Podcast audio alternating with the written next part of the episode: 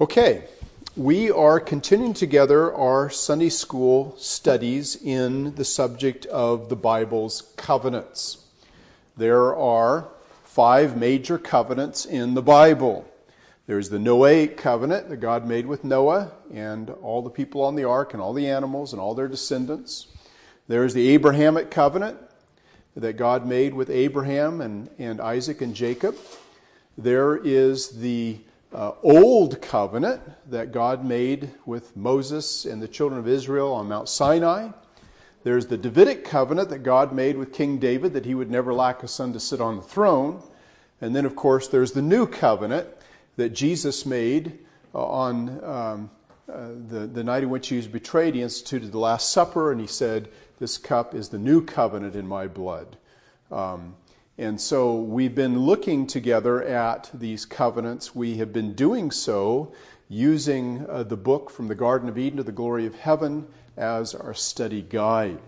And we are in chapter 9, and we have more recently, having looked at the Noahic covenant, having looked at the Abrahamic covenant, we're now studying together the subject of the Old Covenant. And um, we uh, have looked at the terms of the covenant, we saw that it was a conditional covenant that God made with Israel, and He says, If you will keep my laws, then you will be my people. And we saw that the terms of that covenant were set forth in Exodus uh, chapter 19, verses 5 and 6. Um, having then looked at that covenant and its nature and its parties and its terms, we uh, last time begin to understand the temporary nature of this covenant. Um, the Noahic covenant, of course, is a permanent covenant. And the Abrahamic covenant is a permanent covenant. And the Davidic covenant and the new covenant. These are all permanent covenants. But the old covenant was not a permanent covenant. And uh, so, more recently, then, in chapter 9, we've been talking about uh, the nature of this covenant and why it was given. And we said that just like when you're building a building, you put scaffolding up temporarily while the building's under construction, and then when the building's finished, you tear the scaffolding down. It was never meant to be a permanent part of the structure, but it was essential while the structure was being built to its support and its completion. And in the same way, the old covenant was like scaffolding built around the Abrahamic covenant and was there for the purpose of the development and the fulfillment of the Abrahamic covenant. But once that was accomplished with the institution of the new covenant, the old covenant, or if you will, the scaffolding of the Abrahamic covenant, was taken down and removed. And so we've been talking then about uh, what uh, went away when the old covenant went away and what remained. And we have uh, seen that since the essence and the heart of the Old Covenant was the fact that it involved God's law, and God, in essence, said to Israel, If you will keep my law and keep my statutes, then I will put my blessings upon you. So the Old Covenant was a covenant that involved um, the setting forth and the requirement to keep the law of God. Now, we said that the law of God is divided up into three parts. There is the ceremonial law, which involves the temple, the animal sacrifices, the priesthood, the fast days, the feast days, the dietary restrictions, and all the cultural practices that Israel engaged in that kept her distinct and separate from other nations, both in her worship and in her cultural life. And then we said there was the civil law, and this dealt with the regulation of the civil life of the theocratic state of Israel. So this had to do with the laws that regulated um, the uh, behavior of the people of God towards one another and all the uh, civil penalties and uh, all the things uh, that had to do with civil and criminal law. And so uh, we read, for example, in there about cities of refuge and these types of things, and these are all part of the ceremonial, pardon me, of the civil law, which regulated the theocratic life of uh, the children of Israel. And then, thirdly, there was the moral law of God, and this was the Ten Commandments. And this regulated the ethical behavior of the people of God towards God in the first four of those Ten Commandments, and then towards their fellow man in the last six of those commandments. Now, what we have asserted is that when the Old Covenant passed away, the ceremonial law passed away because it was all fulfilled in Christ. He is the great uh, priest, He is the great sacrifice, and all of the uh, temple ceremonies and sacrifices find their fulfillment in Jesus Christ. And uh, of course, the um, uh, Old Covenant temple was done away with because Christ made the once for all presentation of his sacrifice in the temple that is in heaven. And we read about that in Hebrews chapter 9. Well, not only did the um, ceremonial law go away, which made the children of Israel uh, religiously and culturally distinct in their worship from the nations around them, but then we saw that the civil law also passed away because the old covenant was a national covenant and Israel was ruled by God as a theocracy, as an external physical political state, that that nation uh, needed laws to regulate it. And um, what happened is that uh, no longer is God working with a nation state. God is now working with um, the church. And the church now is the new theocracy we are the holy nation. Um, and um, we see in our memory verse today, which we're going to be looking at further, but notice he says to new covenant Christians, But you are a chosen generation, a royal priesthood, a holy nation. So the church is now the new Israel, the new holy nation. Um, and it is our job now to be ruled by God and we now um, strive to establish a spiritual nation rather than a political nation, a, a, spiritual nation rather than an external physical nation. And so we now have um, an army. it's all the people of God who fight the good fight of faith and who put on the whole armor of God, the breastplate of righteousness, uh, the sword of the Spirit, the shield of faith, the helmet of salvation, etc. And we now uh, invade kingdoms. We invade the kingdom of darkness. The gates of hell do not prevail against us. We take captives out of Satan's kingdom and we uh, subdue them with the gospel. Uh, they come to submit to uh, King Jesus, and they then uh, are translated out of the kingdom of darkness and into the kingdom of his dear Son.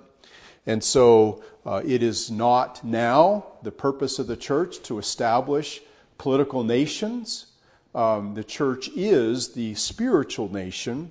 And while, as we as individuals live out the gospel in our lives, and we are going to have an impact on the external physical political structures of whatever nation we live in, it is not the mission and the message of the church to establish um, political entities um, that are, quote, Christian, unquote, but rather it is our job to preach the gospel and build up the kingdom of God, which is, of course, the new covenant church. And so the church is the theocracy of our day. And as the church conforms to God's word in its government, in its discipline, and in its worship, it exhibits to the world the gracious and righteous rule of God. And so the civil law has passed away along with the ceremonial law. But what we asserted last time is that the third aspect of the law, which is the moral law, namely the Ten Commandments, that these things still remain. And we said that as we looked at the Old Covenant, there was every reason to see a sharp distinction between the significance and meaning of the moral law of God versus the ceremonial and the civil law of God. The ceremonial and the civil law of God were written uh, in what is called the Book of the Covenant. And this was just simply a papyrus or a leather book uh, in which all the civil and ceremonial laws were written down by Moses with his hand. Uh, however, the Ten Commandments were written on tablets of stone. They were written by the finger of God Himself, and they were kept uh, in the Ark of the Covenant. And so clearly, um, they were written on a different media, they were written by a different hand, they had a different position of honor and significance, and thus they stand distinct and separate from the civil and ceremonial law, which were written in the book of the covenant. And so we see that uh, these Ten Commandments then are what were incorporated into the new covenant. Thus, our memory verse today in Jeremiah 31 and verse 33, where God says, You know, I will put my law in their inward parts and will write it upon their hearts, and they shall be my God, and pardon me, and they shall be, and I shall be their God, and they shall be my people. And so, um, this, uh, the Ten Commandments then are, are still binding upon us as, as a unit. Now, having then reviewed what we covered together last time, I wanted to turn in our confession today and I want to read to you chapter 19, which sets forth the biblical doctrine of the law of God. So let's look together then at uh, our confession of faith uh, on chapter 19, and we're going to read together the chapter on the law of God. Okay, y'all have a confession? You don't, okay? Um, I think I got an extra one here, and there's certainly some in the back. Here you go, Maston. Kirk, you got one? Okay. Calvin's got a couple.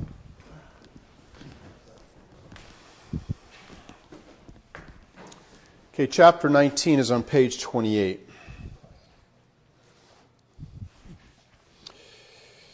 Um, you know, it's important for us to understand that when we read statements in the New Testament that say things like, you're not under the law, but you're under grace, that doesn't mean we are a lawless people and we have no commandments binding on us anymore.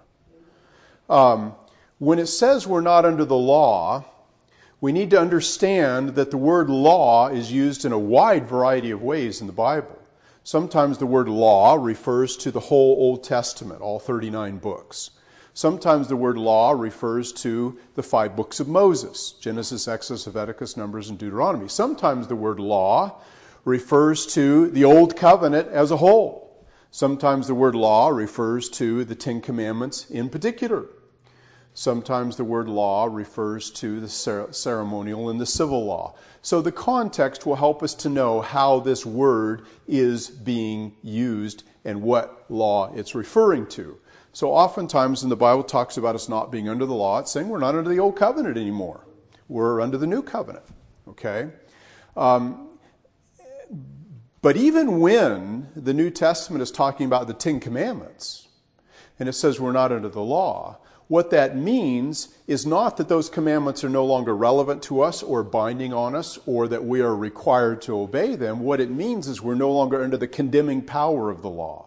And what that means is that the sentence which says, the soul that sins, it shall die, is no longer binding upon us. And the reason why that sentence is no longer binding on us, though the laws themselves are, is because Jesus bore that sentence on the cross he took our sins upon himself. He did die uh, under the law and its penalty, and as a result, satisfied its requirements. So, therefore, it no longer obtains upon us because it obtained with reference to him. And so, therefore, we are not under the condemning power of the law, though we are under the ethical obligation to obey the law. And we saw this, for example, uh, when we looked at Romans chapter 13 where it says in Romans 13 that love is the fulfilling of the law. Well, what law? You know, thou shalt not steal, thou shalt not commit adultery, thou shalt not kill, shalt not bear false witness. It lists um, several of the Ten Commandments. And it says, And if there be any other commandment, it is contained in this, thou shalt love thy neighbor as thyself. Um, and uh, it says that, um, you know, love is the fulfilling of the law. So, how do I know if I'm loving you? I'm keeping the Ten Commandments towards you. How do I know I'm loving God? I'm keeping the Ten Commandments towards God. You know, He is the Lord my God. I have no other gods before Him. Uh, I don't worship idols. I don't use the Lord's name in vain. I remember the Sabbath day to keep it holy, which is now, of course, Sunday under the new covenant. And so uh, that's how I show love to God. How do I show love to my fellow man? I honor my father and my mother. I don't kill. I don't commit adultery. Um, I don't steal. I don't bear false witness. And I don't covet other people's stuff. And that's how we love people is by keeping God's law towards them. Uh, and that's how we love God is by keeping uh, God's law towards Him. So the point is, is that the New Testament uh, clearly reaffirms all 10 of the Ten Commandments as still being uh, ethically binding upon us today, and it does that in a number of passages. Well, having then done all that teaching, notice, if you will, how it's all summarized in our doctrinal statement, chapter 19. It says, God gave Adam a law of universal obedience written in his heart and a particular precept of not eating the fruit of the tree of the knowledge of good and evil, by which he bound him and all his posterity to personal, entire, exact, and perpetual obedience, promised life upon the fulfilling, and threatened death upon the breach of it, and endued him with power and ability to keep it. The same law that was first written in the heart of man continued to be a perfect rule of righteousness after the fall. It was delivered by God upon Mount Sinai in Ten Commandments and written in two tablets, the four first containing our duty toward God, the other six our duty to man. So this is the moral law of God. It was given to Adam, and uh, it continues to be applied to the people of God. Now, notice when the Ten Commandments were first given. They were first given in the Garden of Eden. Okay? So it's not like the Ten Commandments showed up for the very first time when the Old Covenant was instituted. Because one of the principles that we have understood as we've studied the doctrine of the covenants is that when a law began with the institution of a covenant, it also passed away when that covenant passed away. Okay? And so anything that began with the Old Covenant passed away when the Old Covenant passed away. But we saw that the Ten Commandments far preceded the institution of the Old Covenant. For example, when was the law to observe the Sabbath instituted? Genesis chapter 2, where God said uh, that, that He set aside and sanctified the Sabbath day. We see the children of Israel observing the Sabbath day in Exodus chapter 16 and in Exodus chapter 18. And it wasn't until Exodus chapter 19 that the Old Covenant was instituted. And so it is with the laws against murder and adultery and all those things. When was uh, monogamous uh, marriage instituted? Before the fall, right? When God gave Adam one wife, not six, and uh, he said, They two, not they three, they four, they five, shall be one flesh. And so we see then that all of these requirements, uh, you know, God confronted Cain about killing Abel. And uh, clearly, murder was, was wrong back then. It didn't start being wrong when the, Ten, when, when, when the Old Covenant was instituted. So that's why the Ten Commandments didn't go away when the Old Covenant went away, because they didn't start when the Old Covenant started. And that's why they're still binding on us today. And uh, so that's what paragraph 2 is saying. Now, notice paragraph 3. Beside this law, that is the Ten Commandments, commonly called moral, talked about the moral law of God. God was pleased to give to the people of Israel ceremonial laws containing several typical ordinances, partly of worship, prefiguring Christ, his graces, actions, sufferings, and benefits, and partly holding forth diverse instructions of moral duties, all which ceremonial laws, being appointed only to the time of Reformation, or the time of the New Covenant, are by Jesus Christ, the true Messiah and only lawgiver, who is furnished with power from the Father to that end, abrogated and taken away. So, paragraph three is saying that um, the ceremonial laws were established by God. They were there to prefigure the work of Christ. When Christ came, all those ceremonial laws were abrogated and done away with by Christ himself. And uh, then paragraph four, to them also he gave sundry judicial laws, which expired together with the state of that people, not obliging any now by virtue of that institution, their general equity only being of moral use. So if somebody goes out and picks up sticks on the Sabbath day now, uh, we don't put them to death. Uh, those were civil laws that God set forth, and um, no uh, church is bound to uh, enforce and apply such penalties and such laws against um, Sabbath breakers in its midst. All right, verse 5, or paragraph 5, I should say. Notice in paragraph 3, it talked about the ceremonial law passing away. Paragraph 4, it talked about the judicial law passing away. Paragraph 5, the moral law doth forever bind all. The Ten Commandments does forever bind all as well justified persons as others. That is, every single human being, whether they're a Christian or not, is obligated to obey the Ten Commandments, and God is going to hold them accountable for it. So we can't say, well, he's unsaved. We can't expect him to obey God's Ten Commandments. Yes, we can. And God will. And God will hold them accountable for that on the day of judgment.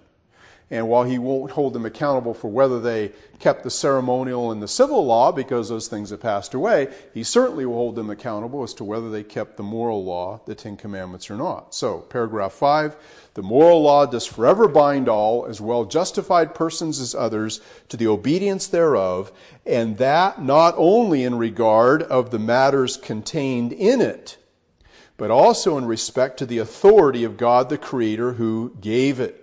Neither doth Christ in the gospel in any way dissolve, but much strengthens this obligation. In other words, while Jesus in the Gospels certainly put down and put away the ceremonial law and the civil law, he actually strengthened the moral law. Where did he do that? On the, on the Sermon on the Mount, right? Because he said, You've heard it said, Thou shalt not kill, but I say to you, if you're even angry with your brother, you know, you've committed murder already. He said the same thing with the law regarding adultery, and he took other laws of God and he reinforced them and strengthened them. He didn't say, oh, you know, you guys don't have to worry about that. Um, and uh, so, verse uh, paragraph six it says, although true believers are not under the law, that is, the Ten Commandments, as a covenant of works, to thereby be justified or condemned. So it's not like by keeping the Ten Commandments we earn justification, or by breaking the Ten Commandments we thereby wind up being condemned. Okay? The law is not a covenant of works. We're not saved on the basis of law keeping or condemned on the basis of law breaking. It says, Yet it is of great use to them as well as to others, in that as a rule of life, informing them of the will of God and their duty. It directs and binds them to walk accordingly, discovering also the sinful pollutions of their natures, hearts, and lives. Paul says, I had not known lust except the law had said to me, Thou shalt not covet. He says, But when law came, sin sprung up within me, and as a result, I experienced spiritual death in Romans chapter 7. So, it discovers the sinful pollution of their nature, hearts, and lives, so as examining themselves thereby, that is, in light of the law of God, they may come to further conviction of, humiliation for, and hatred against sin, together with a clearer sight of the need they have of Christ and the perfection of his obedience. So I look at the law of God, I look at me, I realize, man, I do not even measure up to the moral standard God requires of me. Therefore, I need Jesus Christ as a Savior. And so, one of the chief purposes of the Ten Commandments now is to convict us of sin and show us our need of Jesus Christ as our Savior. Okay? So, then it goes on to say, following uh, the word obedience of Christ and the perfection of his obedience, it is likewise of use to the regenerate to restrain their corruptions, in that it forbids sin, and the threatenings of it serve to show what even their sins deserve. and what afflictions in this life they may expect for them, although freed from the curse and the unalloyed rigor thereof. So not only does the law of God show us our sinfulness and lead us to faith in Christ, but once we've obtained faith in Christ, the law of God shows us how we ought to live. So it restrains our sinfulness. Why, as Christians, do we not lie? Because the law says, Thou shalt not bear false witness. Why don't we steal? The law says, Thou shalt not steal.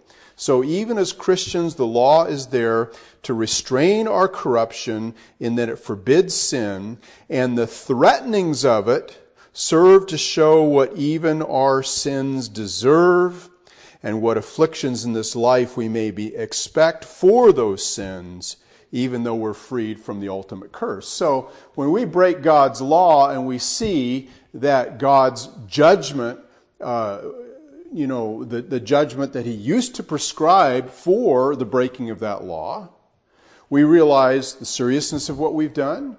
We realize that if God is pleased to chastise me for breaking His law, that's perfectly just.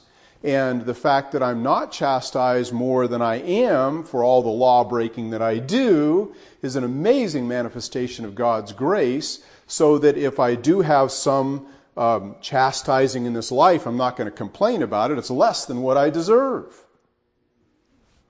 And so, you know, people say, oh, you know, God uh, is being so mean to me because of this and this and this. I say, well, you know, you, what you deserve is to be in hell. And so if you have anything less than that, you have lots to be thankful for. You don't have anything to complain about. And so the law shows us what we really deserve, uh, even though God does not give us that. And so it humbles us. Okay? The promises, it says, of it, that is the law, likewise show them God's approbation or approval of obedience and what blessings they may expect upon the performance thereof, though not due to them by the law as a covenant of works. So when we see not only the punishments that are attached to the law of God, but also the blessings that are promised. For example, what does the uh, fifth commandment say? It says, honor your father and mother, that your days may be long upon the land which the Lord thy God gives thee. And so not only are there curses attached to the law for its violation, there are blessings and promises attached to the law for our keeping of it.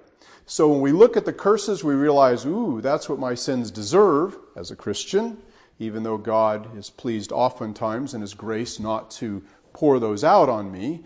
And then when we obey the law of God, we see the blessings that uh, come to us as a result of that. And thus we have negative and positive motivations to, as Christians, engage in proper ethical and moral behavior, not to earn God's favor. Christ earned that for us.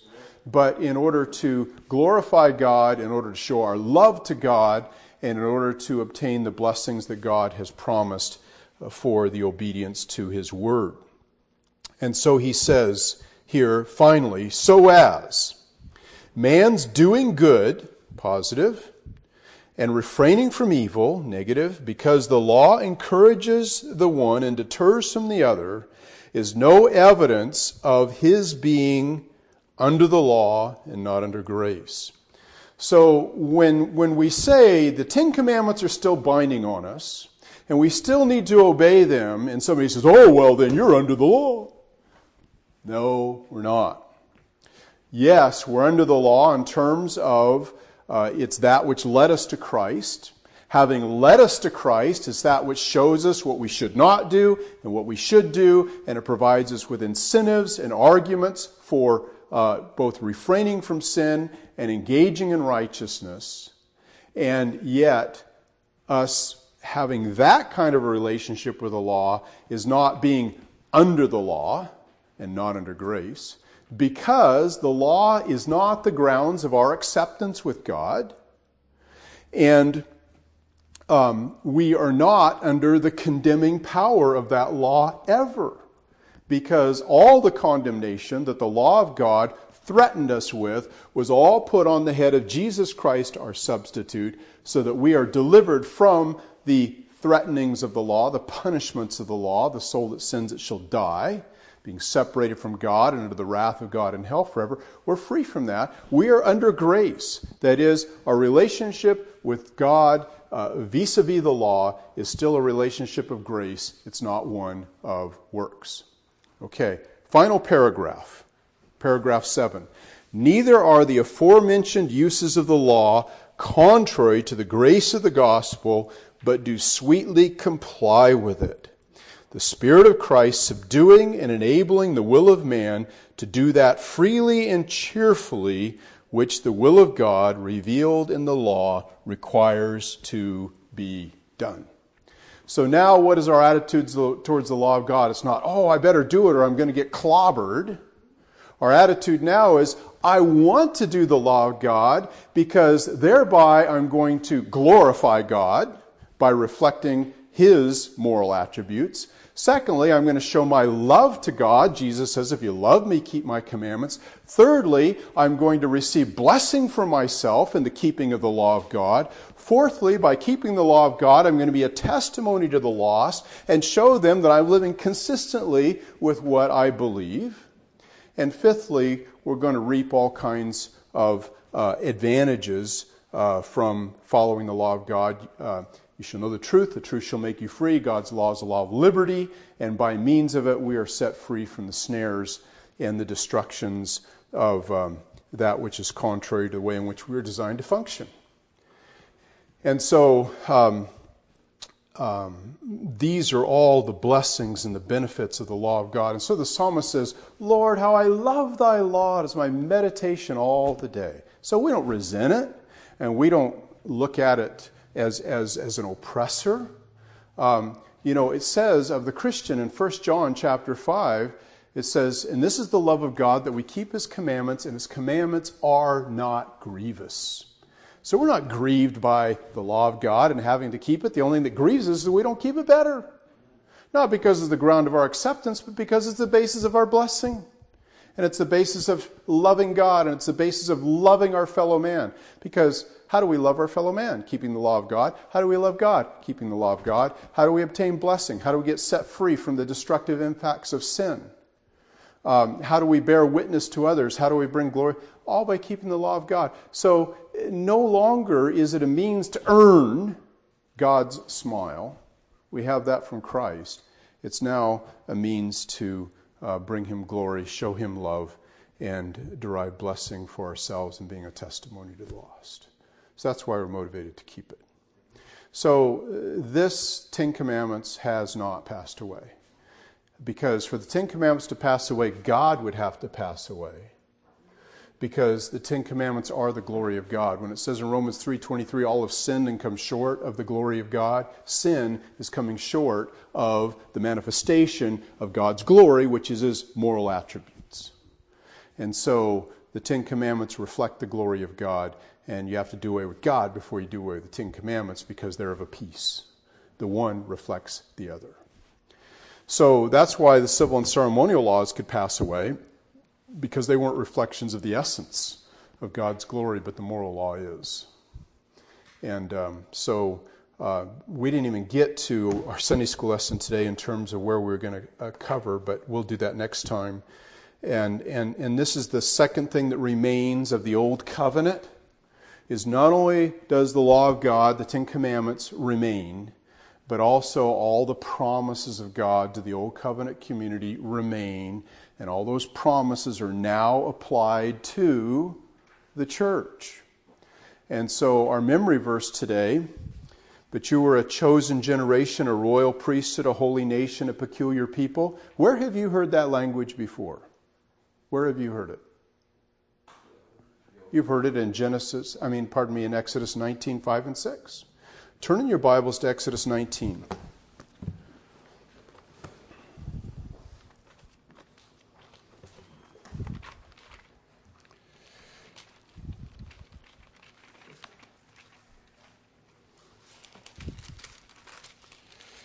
In Exodus 19, God is established in the Old Covenant, right? And notice verse 5. Exodus 19:5. Now, therefore, if you will obey my voice indeed and keep my covenant, there's the condition.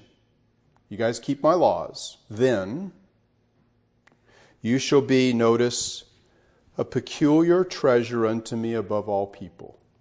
Now look at your memory verse. But you are a chosen generation, a royal priesthood, a holy nation, a what? A peculiar people.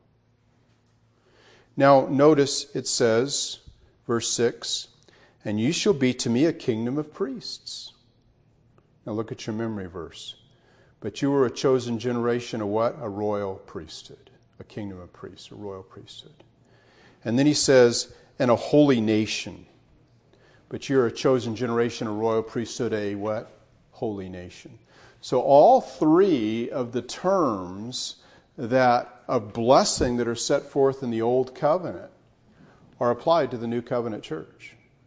What isn't applied is the conditional nature of the covenant, but the blessings are. So my point is is all the blessings that are contained in the old covenant are applied to the new covenant community. And that's why it's, we don't have to wait to some you know, future millennial kingdom to have all the promises made to Israel applied. They're all applied to the church. All right, let's pray together. Father, thank you that the church is the new Israel. We are the kingdom of God, and all the promises given to Israel are now given to the church. Lord, thank you that we are that peculiar treasure to you. We are that kingdom of priests. We are that holy nation. And we fulfill all those roles and we show forth the praises of Him who called us out of darkness and into His marvelous light. Father, help us to do so this week. Help us, Father, to love the law, the Ten Commandments, and to live it as an act of love to you, obedience to you, and glory to you, as well as a means of blessing for our own lives and a testimony to the lost. Father, we pray that you might help us to further understand these matters as we study them more next week. In Jesus' name, amen.